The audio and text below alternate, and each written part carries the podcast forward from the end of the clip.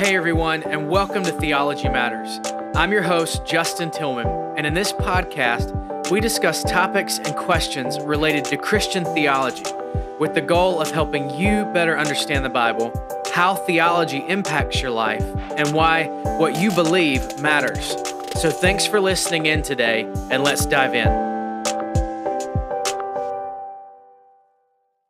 So today's question is How should I respond to the argument that the Bible cannot be God's word because an omniscient God would not sanction the Bible in its current state, since some of the passages lead to a lot of different interpretations and have even led to different denominations within Christianity?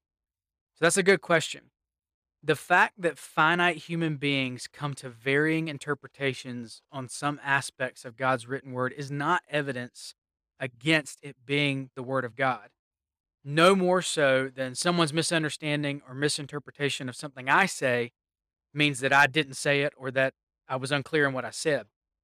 So, in this particular situation, we have to understand that an infinitely intelligent and omniscient God is communicating to finite human beings with finite minds. And that makes things difficult enough. But when we add to that the fact that our minds and our thought processes are affected by sin, the situation becomes even more complex. In 2 Peter 3:16, Peter comments on the fact that the scriptures can be hard to understand at times and he's specifically speaking about some of Paul's writings, but regardless of the difficulty in understanding them, Paul or Peter still refers to them as holy scripture. It's important to note that most of the misunderstandings that we that people perceive in scripture or that different uh, denominations might have are often around secondary issues like baptism or speaking in tongues. And when we look at areas of primary doctrine, so means of salvation or the nature of God, Orthodox Christian beliefs, and by Orthodox I mean those that are in line with proper doctrine, um, are, are held consistently across non heretical Christian denominations, even if they would disagree on ways of interpreting passages on baptism or spiritual gifts. So I would draw someone's attention to the fact that someone's misinterpretation of a passage of Scripture does not negate the authority of the passage nor the fact that it is truly the Word of God. It just simply indicates that a finite human mind is doing its best to make sense of communication coming from an infinitely higher mind, which is the mind of God.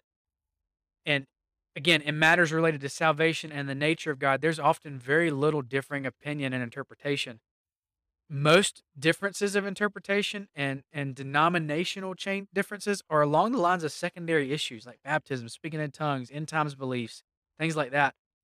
If there are differing interpretations on things like salvation and God's nature, those are typically between non-heretical Orthodox Christian groups and non-Christian heretical groups like Mormons or Jehovah's Witnesses or things like that. So just because there are differing interpretations on a passage doesn't mean that it's not actually God's Word.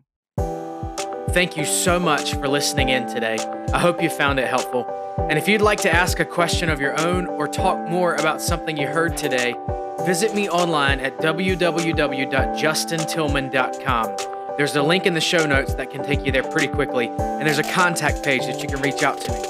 If you enjoy this podcast, please consider giving it a five star rating and subscribing so you don't miss an episode and share it with someone else who might find it helpful as well. Until next time, may the Lord bless you and keep you.